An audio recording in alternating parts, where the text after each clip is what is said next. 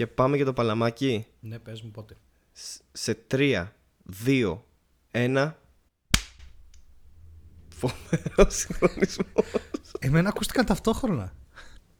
Ξεκίνα. Θα, Όπως και θα την σου πω, προηγούμενη ξέρεις φορά. τι, σκεφ, σκεφτόμουν ότι τύπου εμ, πριν ξεκινήσουμε ρε παιδί μου να κάνουμε αυτό που δεν ξέρεις ότι γράφει αλλά λες παιδιά τε- τώρα ξεκινάμε τι κάνουμε γι' αυτό αλλά να, να, να βάλουμε και την κουβέντα που κάνουμε ότι το κάνουμε πίτιδες Ναι.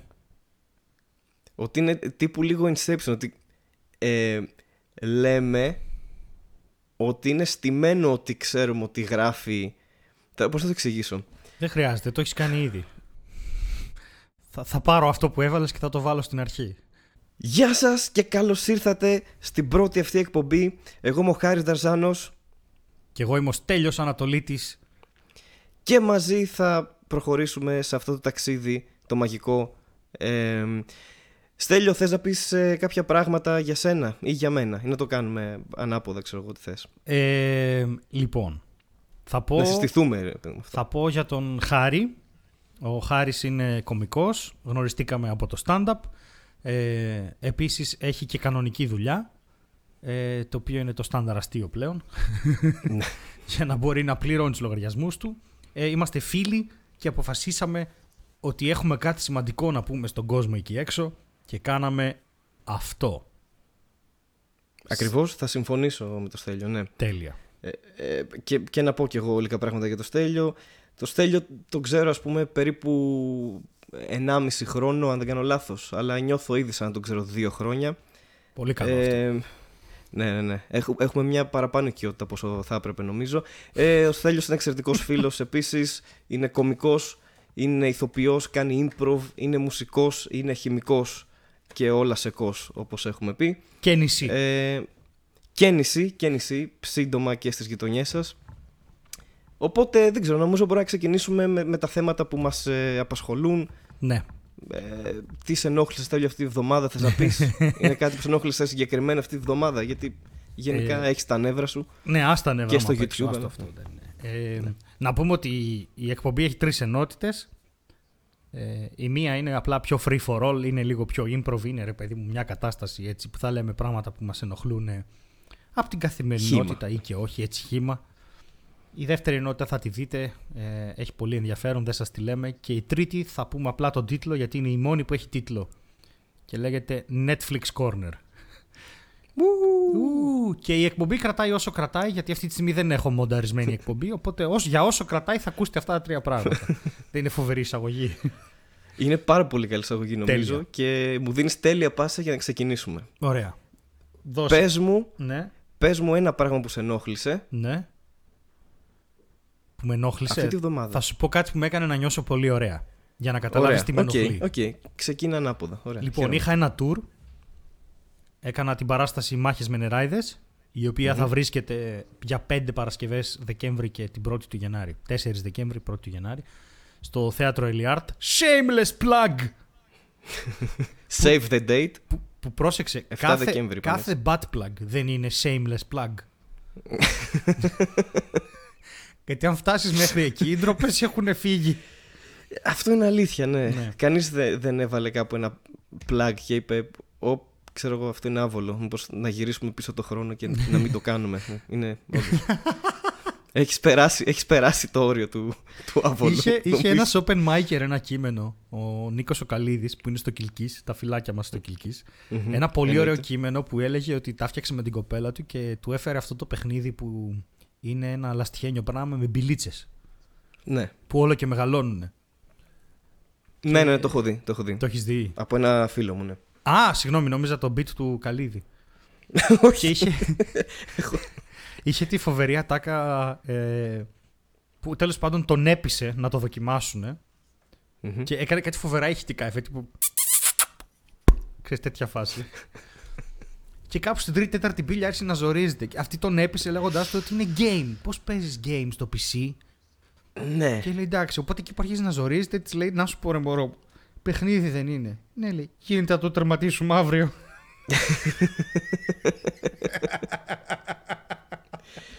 Οκ. Λοιπόν, Ξεκινήσαμε με bit από άλλο κωμικό. Τέλεια. Ναι, εντάξει, ναι, δεν πειράζει. Ε, έχει καιρό να παίξει ο Νίκος. Θα χαρούμε να τον δούμε πάλι στη σκηνή, αν το ακούσει ποτέ. Να αυτό, τον δούμε, περιμένουμε. Ναι. Ε, που λες. Ε, τι ήθελα να πω; Ναι, ε, πήγα για tour που λες βόρεια και όταν κατέβηκα από το αεροπλάνο βρέθηκα αντιμέτωπος με τον καιρό της Αλεξανδρούπολης που ο καιρός της Αλεξανδρούπολης είναι καλός γιατί δεν είναι ο καιρός της Αθήνας. Δεν ξέρω πώς είναι ο καιρός εκεί, αλλά ναι. Φαντάζομαι ότι. Τη στιγμή που ηχογραφείται αυτό το podcast, μόλις έχει βγάλει κρύο στην Αθήνα. Ρε φίλε, εγώ μετακόμισα από Θεσσαλονίκη Αθήνα. Και πάνω. Έχει κανονικό καιρό. Έχει χειμώνα. Έχει φθινόπορο. Έχει άνοιξη και έχει και μαρτυρικό καλοκαίρι. Και ήρθα Ναι. στην Αθήνα, όπου έχει καλοκαίρι και φθινόπορο με κατάθλιψη. Δεν έχει κάτι Συμφωνώ. άλλο. Και έχω, Συμφωνώ. έχω τρομάξει. Είμαι σε φάση τα ρούχα μου. Είναι άχρηστα, είναι πολύ χοντρά όλα. Πρέπει να πάρω καινούρια ντουλάπα. Έχεις απόλυτο δίκιο. Νομίζω ότι ο καιρός στην Αθήνα βασικά κάνει χειμώνα Φεβρουάριο με Μάρτιο, αυτούς Ναι. του δύο μήνες, Ναι. και όλο το υπόλοιπο είναι κολόζεστη, ξέρω εγώ αυτό. Και εμένα είναι αυτό που με ενόχλησε σήμερα. Το κρύο μου αρέσει πάρα πολύ, αλλά αυτό που με ενοχλεί είναι οι άνθρωποι. Όταν, όταν βλέπουν αυτό το κρύο, που δεν είναι κρύο, εντάξει, απλά είναι μια μικρή διαφορά, μια πτώση στη θερμοκρασία, ρε παιδί μου, αλλά βλέπεις τον κόσμο και αγχώνεται και, και από τη μία μέρα στην άλλη, δεν ξέρω, μαλάκα, υπερβάλλουν. Τύπου, ξέρω εγώ, βλέπουν το κρύο και σκοτώνουν ζώα στην Αθήνα και τα βάζουν πάνω τα τομάρια τους, ξέρω εγώ, για να ζεσταθούν. Τι φάση με αυτό, ρε μαλάκα. Δηλαδή, οκ, έκανε λίγο κρύο. Βάλε ένα πιο χοντρό μπουφάν και θα είσαι οκ. Θα ζήσεις. Γυναίκα, θα βγάλουμε την αρκούδα από το κελάρι. Τι εννοείς, Μήτσο, ήρθε η ώρα της. Μα Σκοτώνουν ζώα στο δρόμο ξέρω εγώ, και μπαίνουμε στα κουφάρια τους. Είμαστε στη Σαχάρα, ας πούμε. Ρε, Δηλαδή- όντως υπάρχει τεράστια υπερβολή. Δεν το έχουν καθόλου και δεν το έχουν καθόλου με οποιαδήποτε έκφανση του κρύου. Δηλαδή, κοιτάς το, το κινητό σου και σου λέει ότι έχει 16 βαθμούς και εσύ λες, Ναι, αλλά φυσάει. Α φυσάει, ξέρω εγώ τι. Μη βρέξεις τα μούτρα σου. Ξέρω εγώ τι. ναι, αυτό. Και αν τα βρέξεις, θα στεγνώσουν. Δεν υπάρχει πρόβλημα. Καλά, ας πούμε. κάτι Δεν- καταπληκτικές δικαιολογίες. Όταν κάνει κρύο στην Αθήνα, που κάνει 6 βαθμούς δύο μέρες το χρόνο, κρυώνουν και παγώνουν τα χέρια μου και σκάνε. Λέω, εμείς πάνω πώς ζούμε με μείον δύο-τρει μήνες. Δηλαδή, στον Ευρωκόπη τι κάνουν οι άνθρωποι, δεν έχουν χέρια; Δεν έχουν χέρια, μάλλον αυτό. Ξέρω. Τι φάση, δηλαδή. Υπάρχει μια, μια αντιμετώπιση για το κρύο στην Αθήνα. Λες και είναι, ξέρεις. Έρχεται. Winter is coming. ναι, ναι, είναι πολύ υπερβολική. Ω, Είναι νομίζω πολύ ότι η υπερβολική. ιδέα του Μάρτιν ήρθε επειδή ήρθε μια μέρα να μείνει. Ήρθε Αθήνα. Ναι. Ήρθε Αθήνα, Ναι, έκατσε, έκατσε καμιά εβδομάδα και είπα: Α, δεν είναι καλά οι άνθρωποι. Πώς θα ήταν ένας κόσμος που ο χειμώνας έρχεται; και όλοι τον περιμένουν. Σαν την Αθήνα ένα πράγμα. ναι, ναι, ναι. Όχι, ξεκάθαρα έχουν περάσει τώρα Δεκέμβριδες με 17 βαθμούς, ας πούμε, για Ναι. πλάκα. και να σου πω και κάτι το οποίο μεταξύ μας δεν το ξέρει ο πολύς ο κόσμος. Γιατί δεν έχει ζήσει στα κρύα-κρύα. Ναι. Γιατί έρχεται, ή έρχεται ο, ο Θεσσαλονικιός και ακούει ότι εδώ έχει 13 βαθμούς και το χειμώνα και σου λέει δεν χρειάζεται καλοριφέρ. Όχι αδερφέ δεν είναι έτσι. δεν είναι έτσι. Δεν έχει καμία σχέση. Γιατί δεν είναι, δεν είναι ότι στο σπίτι μένει ζεστό. Δεν είναι ότι στο σπίτι κυκλοφορείς με γούνα. γιατί, Ναι. γιατί δεν ανάβει καλοριφέρ ο κόσμος και τα σπίτια μπάζουν υγρασία από παντού. Σωστά. Επίσης, οι πολυκατοικίες στην Αθήνα είναι πολύ παλιές, ειδικά αν μένεις στο κέντρο. Πολύ πιο παλιές από τη Θεσσαλονίκης. Και δεν Και υπάρχει. με μηδέν μόνος ναι, έτσι. τίποτα, δεν- καμία μόνος. Τίποτα. Αυτό που όταν ζούσε στα Εξάρχεια που το καλοκαίρι έβραζαν οι τοίχοι, πετούσες αυγό και καθόταν εκεί. Δεν... ε, Εντάξει, αυτό βέβαια έχει και μια χρηστικότητα, αλλά Εντάξει. ναι, οκ. Αλλά ξέρεις τι, για να επιστρέψω στο χειμώνα, αυτό είπες πριν για χέρια και παρατηρώ ότι και εμένα με, με πιάνει αυτή η αλλαγή και με το που πιάνει κρύο έχω ένα συγκεκριμένο σημείο στο δεξί μου χέρι που γίνεται μαλάκα σαν δερματοπάθεια. Είναι, είναι λες και είμαι λεπρός και θα πέσει με τους 10 βαθμούς. Δεν ξέρω γιατί συμβαίνει αυτό. Και ήθελα να πω ρε παιδί μου, ε, έχω παρατηρήσει ένα πολύ μικρό πράγμα. Έτσι. Είναι ένα αξεσουάρ του χειμώνα που με εκνευρίζει απίστευτα. Οχ. Μιας και το θυμήθηκα. Νομίζω ότι Δεν ξέρω ξέρω αν τι έχεις θα ιδέα πεις. που θα το πάω. Νομίζω. Αλλά είναι, η- μαλάκα, είναι αυτά τα γάντια που είναι κομμένες οι άκρες. που δεν έχουν καν όνομα αυτά τα γάντια, έτσι. δεν ξέρω πώς λέγονται. Γάντια για άστεγους, Ε, δεν ξέρω. ναι, ναι, Ξεκίνησε η μπάσκερ, μόδα ε, από άτομα που. Αλήθεια, Baskers Gloves, κάπως έτσι λέγονται. Υ- υπάρχει, υπάρχει όνομα γι' αυτό. Νομίζω ότι είναι ναι. Τα γάντια των Μαλάκα, άστεγων, τι- κάτι τέτοιο είναι. Τι είναι αυτό το πράγμα; Αν έπρεπε να καλύψεις από τα χέρια σου, απ- ξε- ενώ τα άκρα σου είναι το πιο βασικό. Εάν δεν καλύπτεις αυτό, απλά κρυώνεις. Αυτά Και είναι. υπάρχει- Συγγνώμη, είναι, είναι γάντια Όχι, για, ναι. για καλλιτέχνες, για μουσικοπαίχτες. Για οργανοπαίχτες. Για Του να δρόμου. μένει. Αλήθεια, αν παίζεις κιθάρα, αυτά τα γάντια είναι σωτήρια. Ρε παιδί μου, Γιατί τα ναι, φοράς αλλά και δεν δεν- δεν ζεσταίνεσαι. Δεν ξυλιάζει το Αυτό υπόλοιπο χέρι. Γιατί αυτό είναι ότι πρέπει να έχεις ελεύθερα τα χέρια. Από εκεί το πήρανε, νομίζω. Δεν είμαι σίγουρος για αυτό που λέω, αλλά νομίζω ότι από εκεί το πήρανε. Άκου. Οχ, Το καταλαβαίνω απόλυτα. ναι. Αλλά νομίζω ότι το, το, το κομμάτι του χεριού που πρέπει να καλύψεις κυρίως είναι τα άκρα. Γιατί τα άκρα είναι εκεί που η θερμοκρασία επηρεάζεται πιο πολύ, ας πούμε. Δηλαδή, όσο προχωράς πιο μέσα προς το χέρι και προς την καρδιά, είναι πιο ζέστη. Και προς την ψυχή. Και, προ- καλά, εννοείται αυτό. για για κάποιους. Και εκεί Αλλά έχει ζέστη χάρη μου. ναι, αυτό, για κάποιους. Συμφωνώ Καλά, μαζί για σου. κάποιους εννοείται. Δεν, δεν, έχει, ναι, δεν έχει σε όλους ζέστη εκεί, σε αυτό το σημείο. Αλλά τέλος πάντων, τα άκρα πρέπει να καλύψεις. Δηλαδή αυτό το πράγμα ξυλιάζουν τα δάχτυλά σου okay, και μπορείς να γράψεις το κινητό. Κάτι κερδίζεις, κάτι χάνεις. Όχι, έχεις γάντια με τέτοιο. Εγώ έχω γάντια. Έχω τρία ζευγάρια γάντια με. Πώς το λένε, με αγώγημη, αγώγημες άκρες. Ε, ναι, εντάξει, αλλά μιλάμε για σένα τώρα. Εσύ δεν είσαι ο μέσος άνθρωπος. Δεν, δεν ξέρω τι, τι έχεις σπίτι σου. Ε, ρε, δεν από έχεις τέτοια gadget γαντάκια. και από- Είναι πάρα πολύ χρήσιμα. Όχι, γενικά εγώ δεν φοράω γάντια. Αλλά και αυτοί που φοράνε αυτά τα γάντια είναι σαν να μην φοράνε γάντια. θα συμφωνήσω, ναι, θα συμφωνήσω. Αυτό, αυτό λέω. Δεν λέω κάτι άλλο, ρε παιδί μου. Δηλαδή, με εκνευρίζει όταν τα βλέπω. Όταν τα βλέπω, με εκνευρίζει. Τι, τι, τι, τι, πώς ζεσταίνεσαι τώρα, δηλαδή; Τι, Δεν τι κάνεις ζεσταίνεται, ακριβώς; αλλά μπορεί να διεκδικήσει το 50 λεπτό σου. ε, Έχεις δίκιο. νομίζω ότι θα το πας στα αυτάκια. Όχι. Α, Στα αυτά και τι εννοείς, κάτσε. Αυτά που φοράς για αυτιά, για να μην κρυώνουν τα αυτιά σου. Α, αυτά δεν τα έχω παρατηρήσει καν. Νόμιζα ότι δεν, δεν, δεν τα φοράνε πολύ αυτά. Δεν τα φοράνε πολύ, αλλά είναι, είναι cute. Εμένα μου αρέσει σαν αξισουάρ. Κι ας είναι λίγο άχρηστο, μου αρέσει. Μιας και είπες αυτιά. Δεν, δεν έχει πολύ πλάκα. Δηλαδή, παρατηρεί κανείς τα αυτιά του, όντως. Αυτό που είπες είναι πολύ, πολύ ωραία παρατήρηση. Ότι γενικά, ρε παιδί μου, τα αυτιά είναι ένα κομμάτι του. Δηλαδή, αναγνωρίζεις το αυτί σου πώ είναι. Δηλαδή, άμα δεις το αυτί σου μόνο του κάπου, θα το καταλάβεις ότι αυτό είναι το αυτί μου. Δεν ξέρω. Είναι καλή ερώτηση. Δεν Βέβαια, σκεφτόμαστε ότι έχουμε αυτιά; αν, αν δω ένα αυτί κάτω στο δρόμο, δεν θα σκεφτώ ότι μπορεί να είναι το δικό μου και να έπεσε. Ναι. Θα σκεφτώ ότι κάποιοι του κόψαν το αυτί. Ναι. Τα οποία- Και τα δύο είναι πολύ disturbing σκέψεις, να σου πω ναι, την ναι, αλήθεια. ισχύει πάρα πολύ. Αλλά Νομίζω ότι τα αυτιά είναι οι καθρέφτες που έχουν τα αυτοκίνητα στα πλάγια, ρε παιδί μου. Δηλαδή, το- που μπορεί να περάσει κάτι και να το γυρίσει, να το σπάσει και να, εντάξει, να μην δώσει σημασία, ξέρω. εγώ. 40 ευρώ. Δεν σταματάς βάλω. γι' αυτό, άμα τρακάρεις με αυτί, ξέρω εγώ. Δεν στα- Δεν θα σταματήσει ότι. Άμα σπάσεις χέρι, οκ, εντάξει. Έγινε μαλακία, πρέπει να κάνω δήλωση. Αλλά άμα περάσεις και φας το αυτί, ε, εντάξει, μου, δεν έγινε και τίποτα. Θα σου πω, θα σου πω τι άλλο με εκνευρίζει καθημερινό πάρα πολύ. Το να μετρό. μου πεις, να μου πεις. Το μετρό.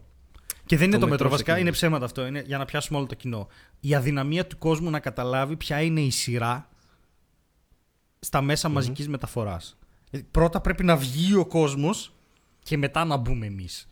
Δεν καθόμαστε έξω από τις πόρτες και αναρωτιόμαστε γιατί δεν μπορούμε να μπούμε, γιατί δεν χωράμε. Σωστά.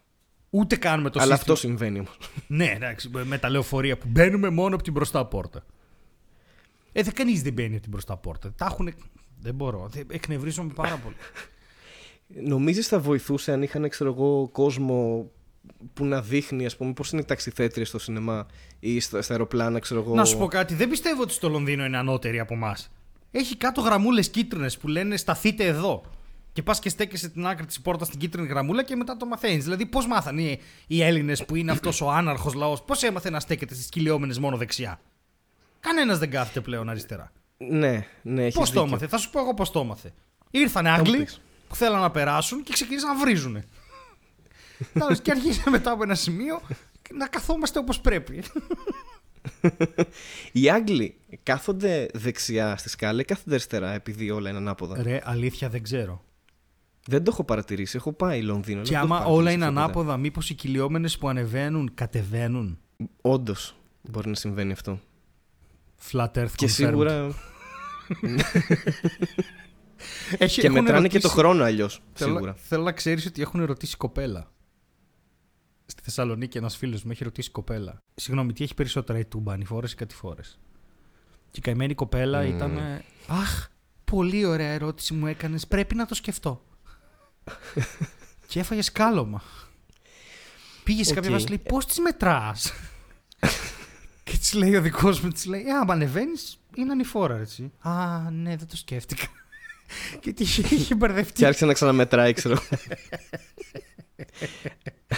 Αυτό, όχι, αυτή η αυτό κοπέλα ήταν ήταν πολύ κατηφόρα, ούφο ναι. γενικά. Δεν, είναι- ε, δεν έχει να κάνει με το ότι ήταν κοπέλα, ήταν, ήταν ούφο γενικά. Δεν τα πολύ σκεφτόταν κάποια πράγματα. Την έπεισαν ότι υπάρχει τελεφερίκ που ενώνει το πανόραμα με το λευκό πύργο. Και της έδειξαν τα καλώδια της ΔΕΗ και της είπαν άρεσε, από εδώ περνάει. Απλά είναι κάθε μία ώρα. Τώρα θα τα τι, κάτσουμε. άνθρωποι, τι άνθρωποι είναι αυτοί που το κάνουν; Γιατί; Γιατί κάποτε έτσι τρολάραμε. Δεν τρολάραμε στο YouTube. Κάποτε έβρισκες Νομίζω- έναν καημένο και δεν τον άφηνες να φύγει. Πήγες να πεις ότι μετράνε κι αλλιώς το χρόνο οι Άγγλοι. Ναι, Τι... το πιστεύω αυτό. Γιατί; Γιατί έχουν όλες τις μονάδες μέτρησης που έχουν είναι Α. διαφορετικές από τις δικές μας, κατάλαβες. Οπότε και το χρόνο, ξέρω εγώ, δεν το μετράνε σε δευτερόλεπτα, θα το μετράνε, δεν ξέρω, σε λίρα συν τρία, δεν ξέρω, κάτι, κάτι θα είναι περίεργο. Περίμενε, δώσ' μου ένα λεπτό. Βεβαίως. Ε...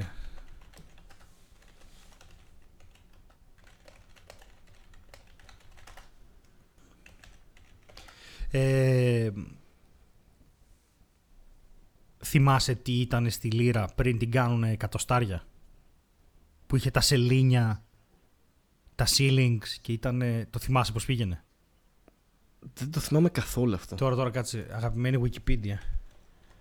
Λοιπόν, θα σου πω, είναι εντελώς παρανοϊκό το σύστημά τους και από εκεί. Πώς το... πήγαινε τα νομίσματα, πώς ήτανε; Ε, ναι. Αντί για pounds, ξέρω εγώ, ήταν. Όχι, ήταν pounds και θα σου πω τώρα, περίμενε. Ε, καλά, ε. Μιλάμε για μεγάλη καθυστέρηση. Μου Όχι, άνοιξε είναι τώρα... ξεκάθαρα τακτική για να, να πούν απλά ότι ε, το κάνουμε αλλιώς. Αυτό. Λοιπόν, άκου τώρα να δεις. Περίμενε. Ε, η Στερλίνα. Ναι, αυτήν θέλουμε. Λοιπόν, Στερλίνα, ναι. Στερλίνα, ναι, η Στερλίνα. Σαν μπύρα, σαν μπύρα ακούγεται αυτό. Λοιπόν, το... Θα σου πω τώρα, δώσ' μου, δώσ' μου, δώσ' μου.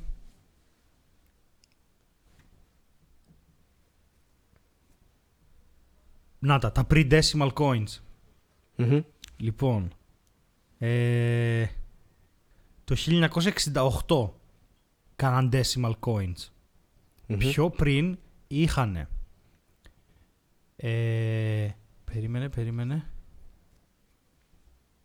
Πω πω, Θεέ μου, περίμενε.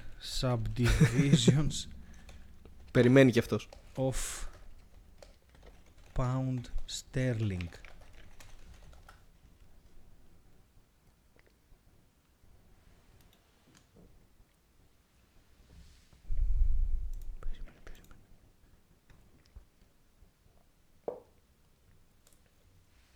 Ναι, τώρα. Να το, να το, το βρήκα. Λοιπόν. Ε, έγινε decimalized πότε ξέρω το 1981. Γενικά Οκ. είχανε. Λοιπόν, πρόσεξε τώρα. το half crown Half crown. OK. που είναι τα δύο έκτα της λίρας. Ναι. Δύο έκτα της λίρας. Ναι. οκ. Πολύ ενδιαφέρον. τα δύο shillings ή το ένα φλωρίνι. Εντάξει. Το shilling. Το sixpence. Το οποίο είναι. Τι σκάτα. Το sixpence ήταν αλλιώς tanner ή six penny bit. Εντάξει. Και ήταν το ένα τεσσαρακοστό της pound sterling. Είχε Μαλάκα, τι επίσης φάση. το 3 pence, το οποίο ήταν το 1 ογδοικοστό της λίρας. Αυτοί κάναν κλάσματα από την πρώτη δημοτικού κατευθείαν, έτσι. Ε, δε- ε, δεν, ε, είχαν το penny, που το penny ήταν ναι, το αυτό είναι πάρα πολύ γνωστό. 1 ναι. προς 240 της λίρας. Της λίρας. Ναι. Και επειδή μάλλον αυτό δεν κάλυπτε τις τσίχλες, κάναν και το half penny. και είχαν και το farthing, το οποίο farthing ήταν το 1 τέταρτο του penny. Δηλαδή, το farthing ήταν το, θα σου πω, το 1 προς 960 της λίρας. Ναι, εγώ από αυτά που μου λες καταλαβαίνω ότι προφανώς ο μισθός ήταν πολύ κάτω της λίρας. Ναι, δεν μπορώ να Δηλαδή, καταλάβω. παίζει- ναι. Αντί να βγάλουμε καμιά λίρα, ξέρω εγώ, να αγοράσουμε κανένα σπίτι. Τίποτα. Και είχαν... σε τέτοια φάση. Υπήρχε και το Crown. Δεν δεν βγάζω άκρη, ρε. Το Crown είναι το ένα... Καλά, ου- ό,τι να είναι. Δεν, ρε, δεν μπορώ να καταλάβω τι προβλήματα είχαν. Εκείνες τις εποχές, θα σου πω τι γίνεται. Εκείνες τις εποχές απλά ε, είχαν πάρα πολύ χρόνο και, και δεν ξέραν πώς θα τον περάσουν. Και λέει τώρα θα κάνουμε κάποιες υποδιαιρέσει, παιδιά, μιας και ξέρουμε να μετράμε, για να το κάνουμε λίγο πιο ενδιαφέρον. Γιατί ξέρεις, κάναν ταξίδια τώρα για εμπόριο, τους έπαιρνε 8 μήνες. Τότε το πρόβλημα ήταν ότι τα λεφτά είχαν όντως την αξία που είχαν. Γιατί ήταν ασημένια, ήταν νομίσματα ήταν, εννοείς. Ναι. ήταν νομίσματα και είχαν όντως την αξία που είχαν. Αυτό ισχύει και τώρα νομίζω. Όχι. Όχι, πλέον δηλαδή, είναι... ένα ευρώ δεν είναι ένα ευρώ. Δεν αξίζει νομίζω ένα ευρώ το ευρώ. Γιατί το ευρώ θα υποτιμηθεί, οπότε υποτιμάται και το μέταλλο. Οπότε προκαλείς κρίση στα μεταλλεύματα. Τότε μπορούμε να πούμε ότι αξίζει 24 φλωρίνια, ξέρω εγώ. κάτι Ναι, τέτοιο. ναι, είναι, ακριβ... είναι όλα, νομίζω ότι όλα είναι λίγο. θα μας κράξουν οι οικονομολόγοι από κάτω, αλλά νομίζω ότι Έκανα όλα. Είναι... μόλι τη διαίρεση. Αλλά ναι, γενικά το είχαν κάνει σκατά το σύστημα. Δεν, το έχουν κάνει σκατά. Δεν... Υπήρχε και το Troy Pound. Troy Pound. Ναι, ονομάζανε ότι αν είχες 24 Troy grains of silver, το λέγανε pennyweight. Γενικά είναι ηλίθιμα. Δεν, δεν, δεν- Μαλάκα αυτό είναι game ξεκάθαρα. δεν είναι, αυτό δεν είναι. Ναι, δεν ξέρω, δεν ξέρω. Φαντάζομαι ότι θα γινόταν στο, στο νομισματοκοπείο μαλάκα της πουτάνας, έτσι. Το παρόν επεισόδιο είναι μια χορηγία της Διαγαλαξιακής Αντιρατσιστικής Ένωσης. Nu detta Risenrusa från Nidret Echo Suratinatne Filino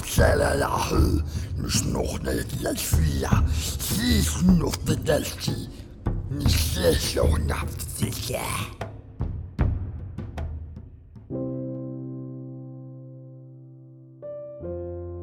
Ακολουθεί μετάφραση.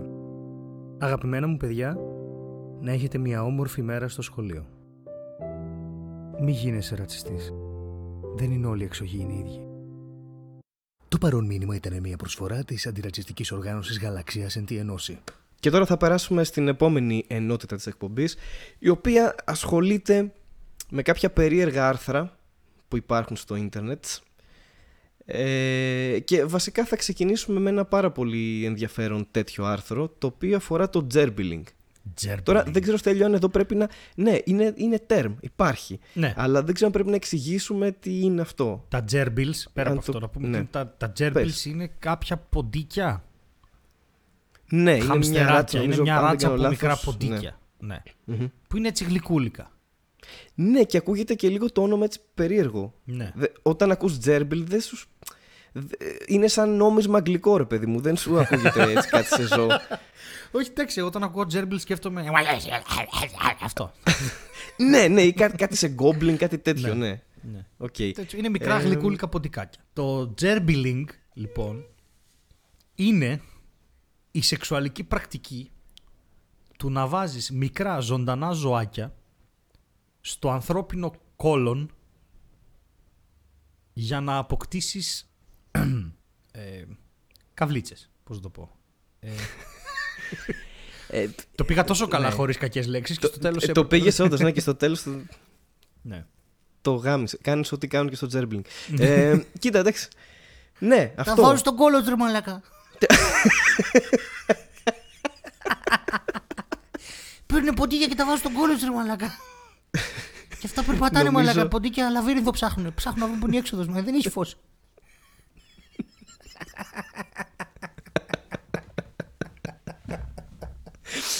Που είναι όντως λίγο λαβύρινθος. Το, το οποίο αυτό είναι, είναι ένα ενδιαφέρον πράγμα γιατί και εγώ δεν το είχα ακούσει ποτέ. να σου πω Ούτε την εγώ, αλήθεια, να σου πριν. πω την αλήθεια, δεν ήξερα ότι υπάρχει αυτό. Απλά Παίρνω ποντίκια και τα βάζω στον κόλο σου, μαλάκα. Δεν μπορώ να το πω σοβαρά αυτό. Αυτό είναι το. Να σου πω, μα έμαθες τι κάνουν, ρε μαλάκα, εκεί στην Αμερική, ρε μαλάκα, έμαθες. Πήρε το ποντίκι, ρε οποίο, μαλάκα, αν- το πήρε, το έβγαλε από τον υπόνομο, ρε μαλάκα. Αν διάβαζα σωστά, ξεκίνησε στα 80s αυτό το πράγμα. Σαν Ναι. φήμη ότι, ότι συμβαίνει. Ναι, ναι, ναι. 1984. Στα λέει. mid-80s.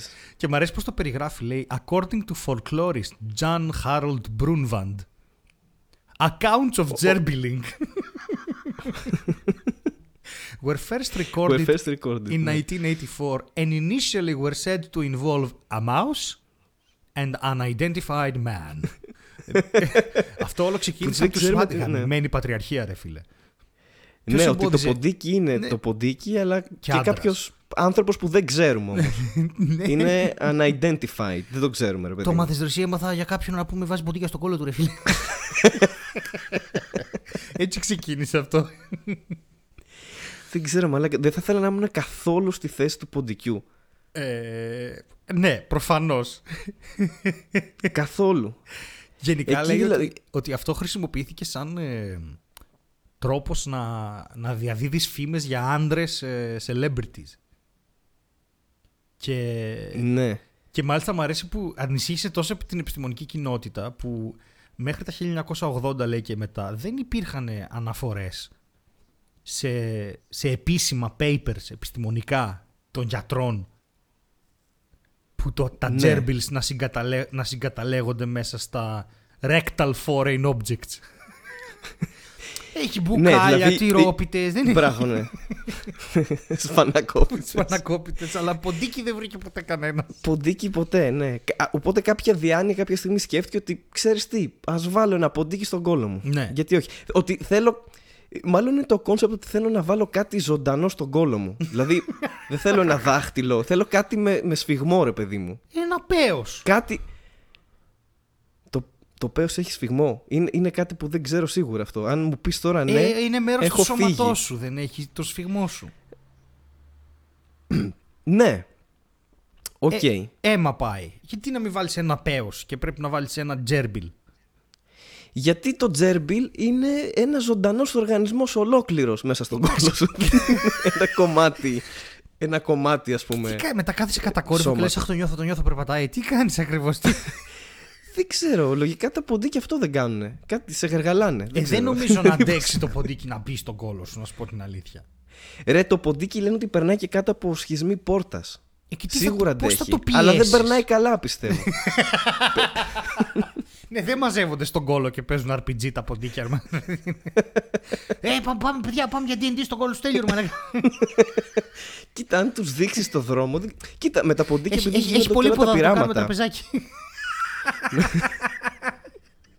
Να σου πω κάτι, κοίτα, για τα ποντίκια, τώρα που το σκέφτομαι, δεν είναι τόσο, τόσο κακό γιατί έχουν περάσει και πολύ χειρότερα. Αν σκεφτείς ότι είναι το βασικό πειραματόζωο για τα πάντα, ναι, οκ. ότι σε φάση ρε παιδί μου παίρνουν ένα ποντίκι και το βάζουν στο λαβύρινθο και, και αυτό που παίρνει ως, ε, ως ας πούμε επιβράβευση είναι να το χτυπήσει ρεύμα στο κεφάλι και να πεθάνει ας πούμε Ναι, αυτό. οκ, ισχύει, Οπότε ναι, υπάρχουν, καλύτερα, καλύτερα για το ποντίκι να μπει σε ένα κώλο αν καταφέρει να βγει ποτέ. Να πει παιδιά εντάξει πήγα κάπου δεν έβλεπα δεν κατάλαβα τι έκανα εκεί και βγήκα αυτό. Ε, δεν ξέρω, Λες δεν τα ξαναχρησιμοποιούσαν μετά σε φάση. Λέγανε ότι, λένε ότι τα πασπαλίζανε με κόκα. Μαλάκα, πού έχει φτάσει ο ανθρώπινος εγκέφαλος, αλήθεια. ώρες, ώρες, ώρες, Υπήρχε αυτό, ξέρεις τι Εκπλήσωμαι πριν δύο τόσο χρόνια πολύ. έγινε στη Ρωσία πρόβλημα. Γιατί παίρνανε Τα ποντίκια με κόκα. Όχι, όχι. Παίρνανε... Α, ναι, ότι το They addiction ruled. είχε φτάσει. Είχαν κάνει καρτέλ, ξέρω εγώ. they στη Ρωσία ruled the τα ποντίκια. underworld. Θα σου δώσω το Είναι μην μάκι τους να του δώσεις βάλεις κόκα κόκα να το βάλεις στον μετά. κόλο σου. 10 ευρώ. Ή Δεν ξέρω, είναι ωραίο δώρο γενεθλίων πάντως. Γιατί, ένα- γιατί ένα butt plug και όχι ένα ποντίκι με κόκα, ξέρω εγώ αυτό. Έλαντε, γιατί το bad plug θα σου μείνει. ναι, αλλά και η εμπειρία από το ποντίκι με κόκα θα σου μείνει σίγουρα. Όχι, ήθελα να σου πω ότι νομίζω ότι ξεκίνησε ή από τη Ναι. Ρωσία, την Αμερική, φυσικά από πού αλλού. Ε, που ε. κοπέλες παίρνανε ταμπον, τα βουτούσαν στη βότκα και Μμμ. τα βάζανε στο αιδοίο και μεθάς κατευθείαν, αλλά μεθάς πολύ άσχημα. Απλά Είναι. Α, οκ. α- αντί να πίνουνε, τα βάζανε από εκεί και τακ τακ μέσα σε 5 λεπτά ήταν γκολ. Και αυτό Ναι, υπήρχε σαν υπόθετο, ξέρω εγώ. Ναι, ναι, αυτό υπήρχε σαν πρακτική πάρα πολύ. Και Ναι. ήταν πολύ τρομακτικό και βγήκε η αστυνομία πολύ γρήγορα και έπρεπε να βγάλει μια ανακοίνωση. Παιδιά, τα, τα, μην βάζουμε. Ε, Πώς θα το πούμε αυτό, ρε Γιώργο; Πες σου να μην τα βάζω το μουνί σου να πούμε να τελειώνουμε. Δεν μπορώ να το πω αυτό. Είμαι αστυνομία. Υπάρχει πρόβλημα. Πρέπει να.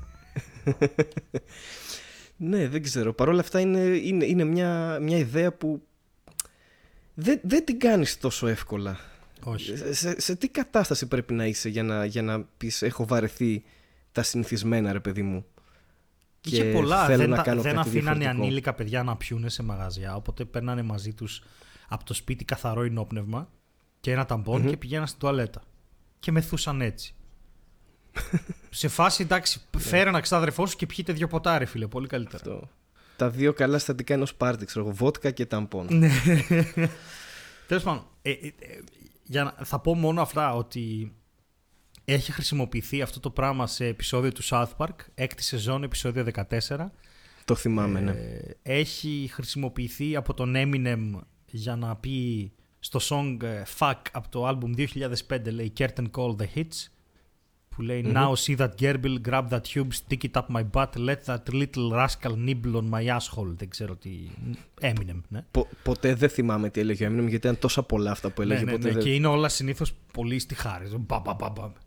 Ε, Ναι, απλά πρέπει να, να δεις, ξέρεις, όλους τους στίχους μετά έναν έναν για να καταλάβεις. Δεν ήταν ναι, ναι, είναι, είναι πολύ πλοκός. 800 σελίδες κείμενο, ξέρω. Ε, στο μυθιστόρημα λέει το American Psycho ο πρωταγωνιστής βάζει ένα ποντίκι μέσα στον κόλπο μιας γυναίκας την οποία αργότερα δολοφονεί.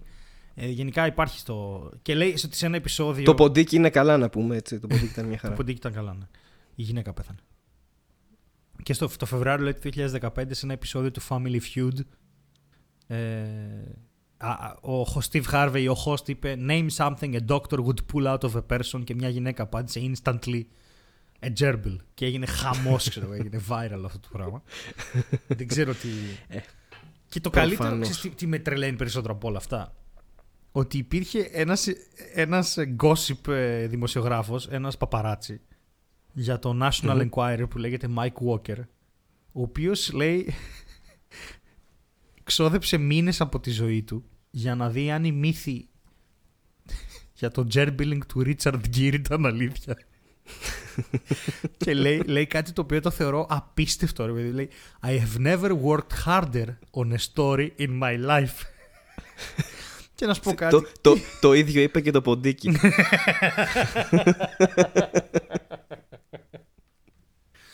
Τέλος πάντων, το, το τελικό είναι ότι αυτό δεν συμβαίνει. Είναι απλά urban legend. Ναι, και εγώ αυτό νομίζω. Κοίτα, δεν αποκλείεται να έχει μπει, ξέρω εγώ, να είσαι ναυτικός 10 μήνες και να έχει μπει ένα ποντίκι στον κόλο σου. Δεν αποκλείεται, αλλά δεν νομίζω ότι επί τούτου έχει, έχει συμβεί ποτέ. Ναι, εντάξει, άμα είσαι και ναυτικός, μπορεί να του πει και μπες να δούμε τι θα γίνει. Αλλά. Ε, Ναι, ναι. Ναι, απλά πάντως. Όπως όλοι οι ναυτικοί. Μ' αρέσει ότι έχει Ε, κυκλοφορήσει σαν φήμη και έπιασε και λίγο το Richard Gere. Γιατί; Ναι.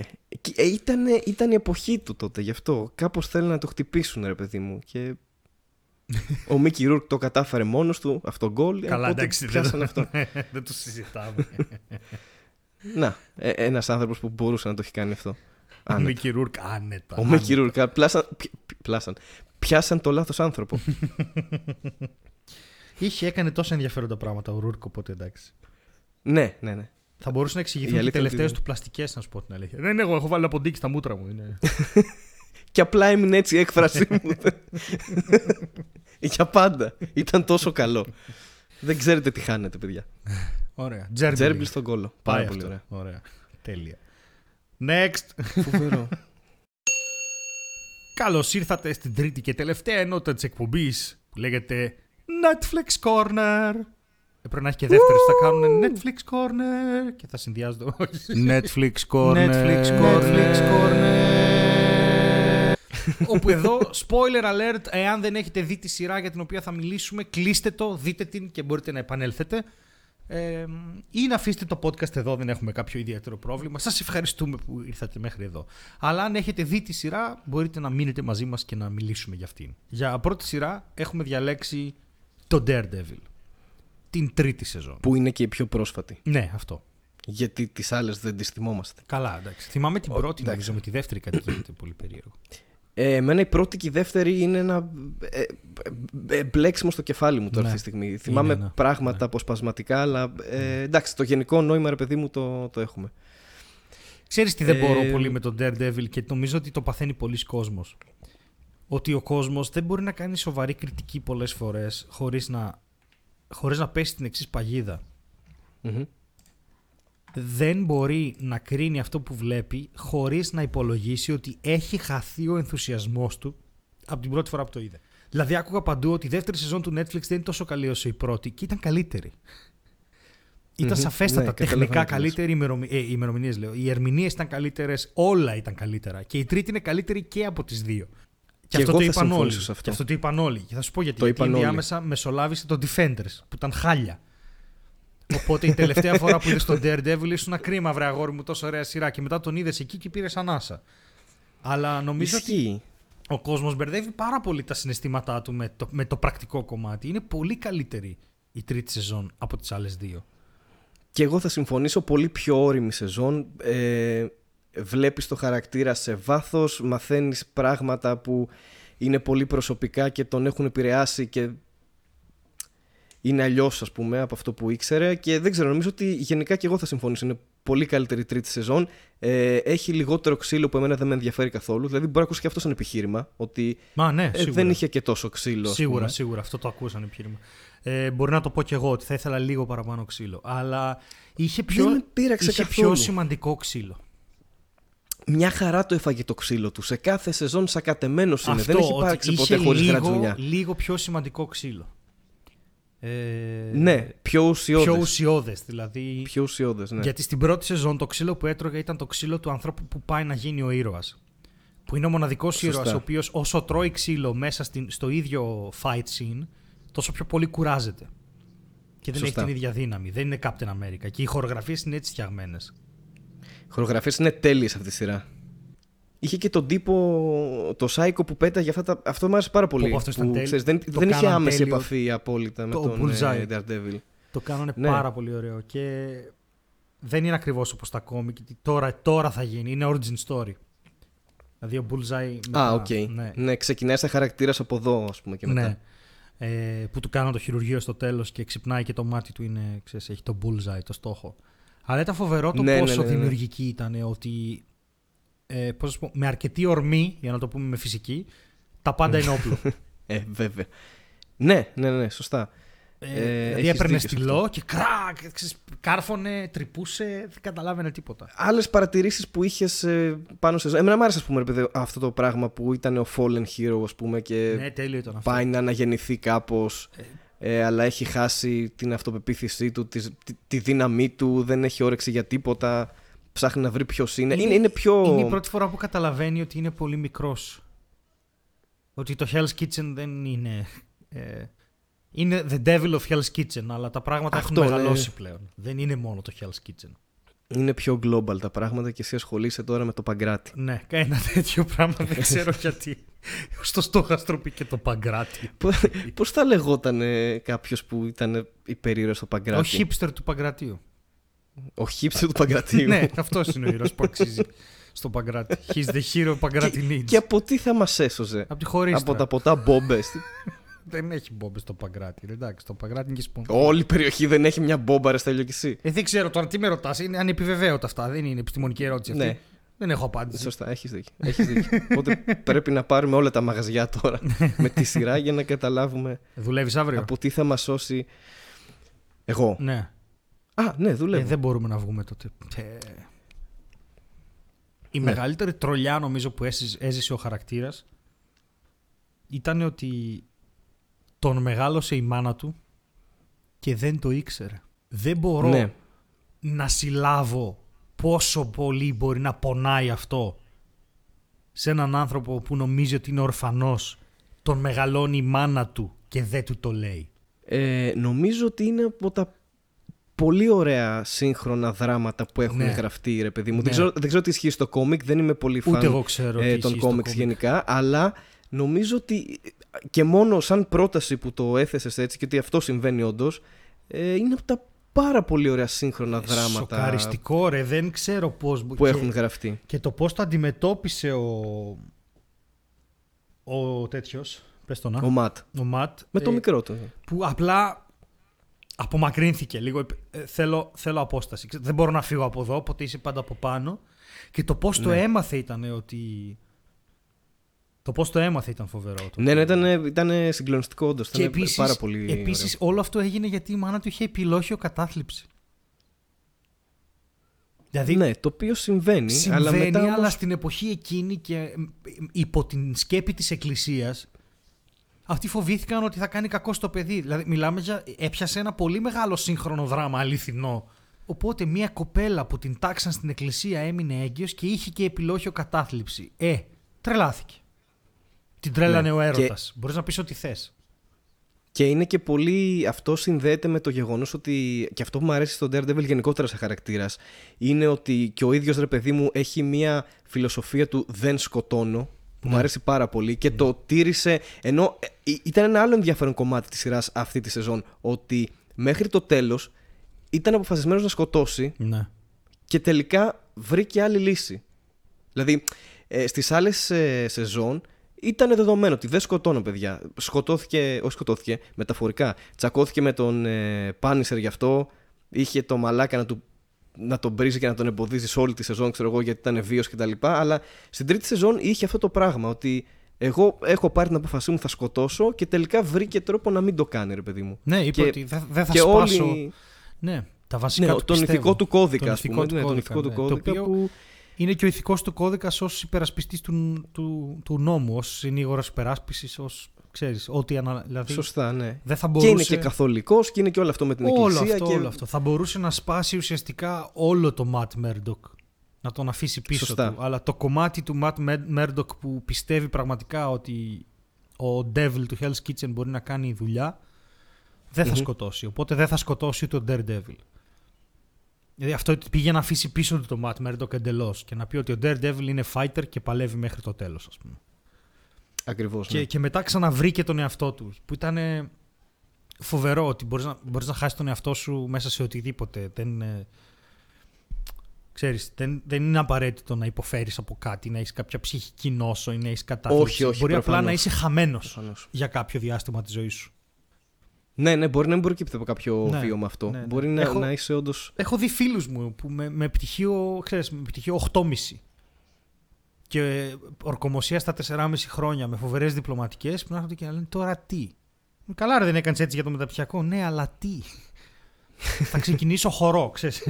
δηλαδή υπάρχει, υπάρχει ένα χάσιμο, ένα τι κάνω τώρα; Δηλαδή παλεύω τόσο πολύ για ένα πράγμα που είναι αυτό που θέλω. Πρέπει να Ναι, το αυτό είναι θέλω. αλήθεια. Πού πάω, δηλαδή πολλά θέματα ταυτότητας στο Daredevil και η Karen. Η Κάρεν, μιλάμε εντάξει, αυτά τα πράγματα που τη έχουν συμβεί. Ναι. Γιατί κυρίως το, το βαρύ κομμάτι του χαρακτήρα της ήταν στο παρελθον και πράγματα που δεν ξέραμε. Ε, ήταν πραγματικά επίσης πολύ, πολύ ενδιαφέρουσα ιστορία το πώς ξεκίνησε, το τι της είχε συμβεί, αυτό με τον αδερφό της που είχε την ενοχή γιατί οδηγούσε από την επίρρεια ουσιών και σκοτώθηκε ο αδερφός της στην ουσία και είναι ένα τραύμα που κουβαλάς σε όλη σου τη ζωή ας πούμε να σου Ναι. συμβεί αυτό. Ναι. Δεν ξέρω πώς ζει με αυτό. Ε, Πώς ζει. Ε, Και αυτή πώς ήταν, ζει, ναι ε, αυτό. Νομίζω ήταν η αντίδραση και της ήταν απλά να τα έμπορος. διαγράψει όλα και να... Ναι, αυτό ήταν. Απλά ήταν και έμπορος δηλαδή. Έχει και... και μ' άρεσε πάρα πολύ η τέτοια του μπαμπά της που λέει: Λέω να έρθω σπίτι και έτσι είπε καλύτερα να μην έρθεις. Ναι. Σε φάση αυτό Και δεν, σαν- δεν θα. Ποτέ.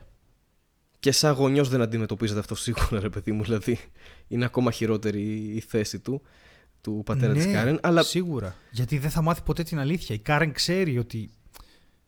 Οκ, δεν φταίει αυτή καθ' αυτή. Φταίει όλη η φάση. Αλλά ο πατέρας αυτό που σκέφτεται είναι ότι η κόρη μου πουλούσε ναρκωτικά και ο αδερφός της πήγε να τη σώσει. ναι. Οπότε αυτή φταίει. Και είναι ήταν- και λίγο. Και ήταν και πολύ μαλακισμένη back then, έτσι. Δηλαδή δεν ήταν. Προφανώς. εντάξει. Η τι- Κάρεν που είναι τώρα, που την ξέρουμε όλοι και βγαίνουμε για καφέ. Άρα εκεί που θέλω να καταλήξω είναι ότι ο μόνος που έκανε ζωάρα ήταν ο Φόγκη. Ναι, ο Φόγκη. Γιατί ο Φόγκη βρήκε δουλειά γκόμενα σε μια σεζόν μέσα. Έκανε δουλειά σεξ. γκόμενα. Ήξερε ότι ο Ματ είναι ο Daredevil από την πρώτη σεζόν. Μαλάκα, μια χαρά. Ναι, αυτός σε Μια χαρά. έκανε ζωάρα. Ε, δεν ξέρω, ο Foggy ήταν πολύ. Το, πήγαν να το χρησιμοποιήσουν σαν ε, comedy relief χωρίς να τους, πε- να το πετύχουν. Πολύ. Τώρα στην τρίτη νομίζω όχι τόσο πολύ, αλλά στις πρώτες δύο όντως έχεις δίκιο. Αλλά ε, τώρα ήταν στην και τρίτη, ένας εμένα ήταν, ο χαρακτήρας- Foggy ήταν το μόνο πράγμα το οποίο ήταν ε, Foggy. Ε, Ναι, δεν ήξερα τι ακριβώς πάει Ήταν να ομιχλώδες. Ναι. Ήταν, ε, ναι. Να το πω σαλονικιώτικα, ομιχλώδε. μιχλώδες. Δεν ξέρω τι Ε, έγινε εκεί με το Foggy, ήταν λίγο προβληματικό για μένα. Εντάξει, στην ουσία είναι ένας χαρακτήρας που ε, θεωρώ ότι απλά ισορροπεί τον Ματ και τον Daredevil. Δηλαδή τον φέρνει λίγο στα συγκαλά του και είναι ο μόνος που είναι κοντά. Γιατί αν το σκεφτείς κιόλας, ε, δεν, δεν έχει κάποιον ε, κοντινό του άνθρωπο πέρα από το Foggy ο Daredevil. Ούτε, ούτε ε, Την χαρακτήρα που ας πούμε ν- να παίζει κάτι ερωτικό, ούτε κάποιον άλλον χαρακτήρα που να συνδέεται με κάποιο τρόπο μαζί του. Στις πρώτες σεζόν πάλι υπήρχε αυτό το ειδύλλιο με τη, το, το δίπολο με την Κάρεν και το μάλλον το ερωτικό τρίγωνο με την Κάρεν και, το, και την ε, νοσοκόμα θυμάμαι. Ναι, η νοσοκόμα. Δηλαδή έπαιζε λίγο και με τις δύο φάση ότι κάτι θα γίνει αλλά τελικά δεν έγινε τίποτα. Στη δεύτερη σεζόν ήρθε η Ηλέκτρα που ήταν όντως πρώην του, του Ματ Μέρντοκ οπότε Ναι. Και έκλεισε αυτό το κομμάτι, θα ξανανοίξει νομίζω, γιατί αυτή θάφτηκε κάτω από τα κτίρια στο Defenders ναι. Και ναι. δεν την ξαναείδαμε. Οπότε πονούσε και γι' αυτό, πονούσε και για το θάνατο της Ηλέκτρα. Απλά. ναι. είναι και αυτό πονούσε ότι- και κυριολεκτικά. Δηλαδή, Ναι, γιατί έπεσε το κτίριο με, πάνω του. με- με αυτό, δηλαδή. Ε, Πάρα πολύ ξύλο. Νομίζω είναι ο πρώτος χαρακτήρας που έχω δει σε σειρά που έχει φάει τόσο ξύλο. ναι, παίζει να είναι. Και αυτό είναι και το point. Που έχει φάει τόσο Ναι, ξύλο. έχει φάει έτσι, πάρα όχι- πολύ ξύλο. Έχει φάει πάρα πολύ ξύλο. Και είναι ο αυτός Πάνισερ που δέρνει τρώει μόνο πολύ και- ξύλο. Και ο Πάνιστερ, ναι. Έχει με φάει ράματα ξύλο. μονίμως. Ναι. Ναι. Έχει φάει πολύ ξύλο Ε, και από τον Daredevil. Ναι, Έχουν ναι, τον ναι, έχεις ναι. σαπίσει, ας πούμε. Δεν είναι ότι- Ισχύει, και νομίζω ισχύει. αυτό ήταν και το κομμάτι που άρχισε να τον σέβεται.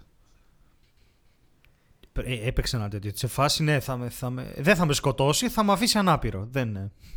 Ε, Θα πω μόνο, για να, για να κλείσει το segment μάλλον, ε, Ναι. θα πω ότι το, ε, δε- έχουμε αφήσει από μόνο του στο τέλος και μου αρέσει την υπερερμηνεία του Ονούφριο ως ε, Wilson Fisk που τον Μμμ. εξελίσσει σε επίπεδα που δεν υπάρχουν. ε, Η φωνή του, η κίνησή του ήξερε πώς να επαναφέρει τον Wilson Fisk και να τον εξελίξει να τον δεις για πρώτη Θα φορά να συμφωνήσω. αγαπάει. Ε, μιλάμε, ο τύπος είναι σε άλλο επίπεδο ηθοποιίας, εντελώς. Δηλαδή, Ήταν εξαιρετικός και το, και το στυλ παίξήματο που έκανε ε, ήταν πολύ ιδιαίτερο. ναι.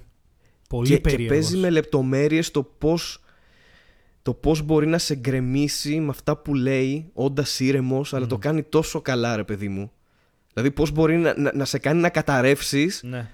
ενώ ας πούμε ο ίδιος κρατάει την ψυχραιμία του και ξέρει ακριβώς τι θα πει ας πούμε για να, για να, για να σε διαλύσει Και το πόσο ολοκληρωτικός είναι. Πόσο και η αγάπη του είναι μια βίαιη αγάπη. Μια βάρβαρη αγάπη. ναι Μια αγάπη την αγαπάω και, και ο ένας ανήκει στον άλλον και μου ανήκει και της ανήκω. Υπάρχει μια ισοτιμία εκεί. Γιατί και πάμε και να κατακτήσουμε τα πάντα αυτό, ναι, απλά υπάρχει δυο αυτό. μας. Είναι, είναι ένα πράγμα ολοκληρωτικό σαν κύμα είναι, το οποίο δεν, δεν μπορεί να σταματήσει να έρχεται. ναι. Και είναι ναι, πολύ έχουν δύσκολο. αυτό το attitude το... Να ερμηνεύσει αυτή τη στάση ζωής, χαρακτήρα. Ναι. ναι, ναι, και είναι πολύ δύσκολο να το Ότι- κάνεις αυτό το πράγμα.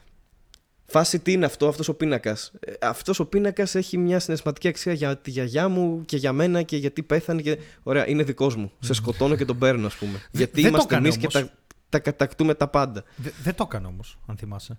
Τον πίνακα τον πήρε. Όχι, τον πήρε ο Bullseye. Τον πίνακα τον Ναι, άφησε εντάξει, και είπε εννοείς δεν το ότι κάνει ο η ίδιος, αγάπη, δεν το μου, κάνει ο ίδιος. η αγάπη μου δεν θα ήθελε να πάρω αυτόν τον πίνακα.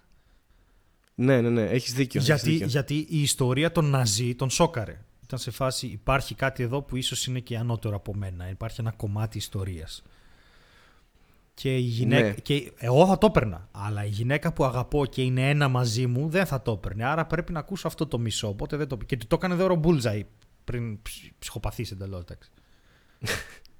Μπράβο, ναι, το, το έκανε. Νόμιζα ότι είχε δώσει την εντολή, αλλά Όχι, δεν όντως, είχε ε, δώσει. το έκανε από το μόνος έκανε του για να τον αυτοβούλος αγαπήσει. ο άλλος. Ναι. Όπου εκεί Καλά, και- και αυτός ήταν φοβερός χαρακτήρας. Φοβερός, ναι, φοβερός. Και εκεί κατάλαβε ο, ο Φίσκ ότι ο Bullseye είναι επικίνδυνος. Αλλά εκεί τον πήρε με το μέρος της η άλλη. Δηλαδή εκεί Σωστά. υπήρχε ένα μικρό παιχνίδι εκεί ότι ο Φίσκ ήταν. Ναι, αλλά γιατί. Δεν, δεν θα είσαι Ναι, υπάκουος όχι, όχι. σε μένα, θα είσαι υπάκουος στη δικιά σου ανάγκη να, να σε δεχτώ. Άλλο το ένα, άλλο το άλλο. Ξεκάθαρα, ναι. Ναι. Και είναι και, και πολύ επικίνδυνος αυτός ο χαρακτήρας Πάρα γενικά πολύ, πάρα πολύ, ναι. του, του Bullseye. Ωραία σεζόν. Ωραία σεζόν, ωραία σειρά. Ναι, Από τις ε, ίσως η καλύτερη νομίζω super hero σειρά. αξίζει πάρα πολύ να, να την τσεκάρετε. Καλά, αν δεν την έχετε δει, σας το γαμίσαμε για πάντα. Αλλά ε, νομίζω και εγώ είναι από τις πιο, από τις πιο, πιο ωραίες ε, και πιο καλογραμμένες Ναι. ε, σειρές της Α, Marvel. Να πω κάτι σαν ε, storyteller, σαν ε, ξέρεις, σαν Βεβαίως. μία από αυτές τις ερχές ιδιότητες που ανέφερες για να μην κάνεις ρεζίλι. Νομίζω Ναι. ότι από, από πάρα πολλές σειρές που έχω δει, το Daredevil έχει πάντα το καλύτερο γραμμένο δεύτερο act. Γιατί πάντα στο δεύτερο act OK. κρεμάνε όλα που οδηγεί στην κορύφωση. Εκεί πο- πα- πάρα πολλές σειρές αρχίζουν και γίνονται βαρετές. Το Daredevil είναι πάντα εκεί που πρέπει να είναι. Σωστά. Και δεν σε απογοητεύει Δεν και σε μετά η απογοητεύει, κορύφωση. όχι. Και το tension and release είναι πάρα πολύ σωστό και μέσα στο επεισόδιο και μέσα στο. Δηλαδή, εγώ φοβόμουν να μην σκοτωθεί το αφεντικό της Κάρεν. Φοβόμουν για πάρα πολλά πράγματα. Δεν Ναι. ήθελα. Φοβόμουν ότι η ιστορία μπορεί να πάει εκεί. Μπορεί να πάει εκεί. Είχε τόσους δρόμους να πάει, αλλά πήγε σε έναν. Και συμβαίνουν πράγματα Και ενδιάμεσα συμβαίνουν, που ναι. λες «Ω, τώρα γαμήθηκε». Ναι, ξέρω τώρα εγώ». τελείωσε, ας πούμε. Είναι, θα πάει αλλού η σειρά. Και δεν, πα- δηλαδή, είναι φ- το πώς κρατάνε το δεύτερο act τόσο ανοιχτό και τόσο μαζεμένο. Πώς παίζουν με τις πιθανότητες. Είναι πολύ καλή δουλειά. Είναι, είναι σπάνιο να γίνεται τόσο καλή δουλειά, ειδικά σε super hero σειρά. Εντάξει. Θα συμφωνήσω. Άρα θες να βάλουμε και μια βαθμολογία. Α, να Τύπου βάλουμε review. βαθμολογία. Θες να βάλουμε μια βαθμολογία με βάση το 10 ας πούμε, σαν να έχουμε το δικό μας IMDb Netflix Corner review. OK. Με βάση τι; Με βάση το Netflix ή με βάση γενικά τη ζωή με μας; βάση την καρδιά, Στέλιο. Άμα είναι με Ε. βάση την καρδιά. να σου πω κάτι. ε, τι θα- Δεν ξέρω, όλους αυτούς τους παράγοντες που συνυπολογίσαμε τώρα και, και αναλύσαμε κάποια πράγματα, εσύ ας πούμε αυτό που είδες, ε, τι θα έβαζες στη σειρά; 9,5. 9,5. ναι. Οκ. Ε, κοίτα, δεν ξέρω. Δεν γι' ξέρεις αυτό πώς δουλεύει το... σου- Με βάση, το, 12! με, με βάση το Netflix, θεωρώ ότι είναι από τα Ναι. καλύτερα πράγματα που μπορείς να δεις στο Netflix. Μμμ. Είτε σ' αρέσουν είτε δεν σ' αρέσουν σούπερ ήρωες. Ναι, αυτό. Παιδιά, άμα- άμα δεν σας αρέσουν, ναι, δείτε το. Δηλαδή, Ναι, δεν Είναι, είναι, Όχι, είναι. δείτε το. Δεν έχει σχέση. Δεν έχει σούπερ ήρωες. Είναι τόσο. Αυτό είναι χαρακτήρες. Είναι Και, και δεν χαρακτήρες. έχει και κάτι, να σου πω κάτι, δεν έχει κάτι υπερφυσικό ο Daredevil. Αν ξέρεις ότι όντως έχει μια παραπάνω αντίληψη, παρότι είναι τυφλός ουσιαστικά, Ναι. έχει μια παραπάνω αντίληψη και αίσθηση ε, του χώρου και των κινήσεων και, και τέλος πάντων μπορεί κοίτα, να το καταλάβει το να τι σου συμβαίνει πω γύρω του πάρα πολύ την καλά. αλήθεια. Αλλά δεν είναι. Δεν Εάν- πετάει, ας πούμε. Δεν... Εάν δεν δουλεύει το suspension of disbelief σε αυτό το επίπεδο, δηλαδή να δεχτείς ότι ένας τυφλός βλέπει και ακούει υπερφυσικά, ε, χέσε με το, δεν μπορείς να δεχτείς τίποτα. Δηλαδή, μην, ναι, ξέρω σωστά. εγώ, πήγαινε και δες ντοκιμαντέρ για τις μαϊμούδες. Ξέρω, είναι πιο ενδιαφέρον. Τι να σου πω τώρα, εντάξει. Για τα τζέρμπιλ στον κόλλο. Ναι, τζέρμπιλ στον κόλ, αυτό σου αξίζει. Πήρε ένα τζέμπι Στα το βάλει στον 80s. κόλλο ρε μαλάκα την να την Daredevil ρε μαλάκα. Βά- Πήγε, βά- πάρε βάλει στον κώλο σου να πάρει και την πίτσα να έχει να τρώει το, το, το, το πραγματάκι μαλάκα. Μάλιστα. Αυτά. Αυτά. Έλα, κλείσε το Αυτά πρώτο νομίζω κι εγώ. podcast. Α κλείσει το πρώτο podcast. Πατάμε το rec. Α, οκ. Με μέτρηση. πάμε, ναι. 3, 2, 1,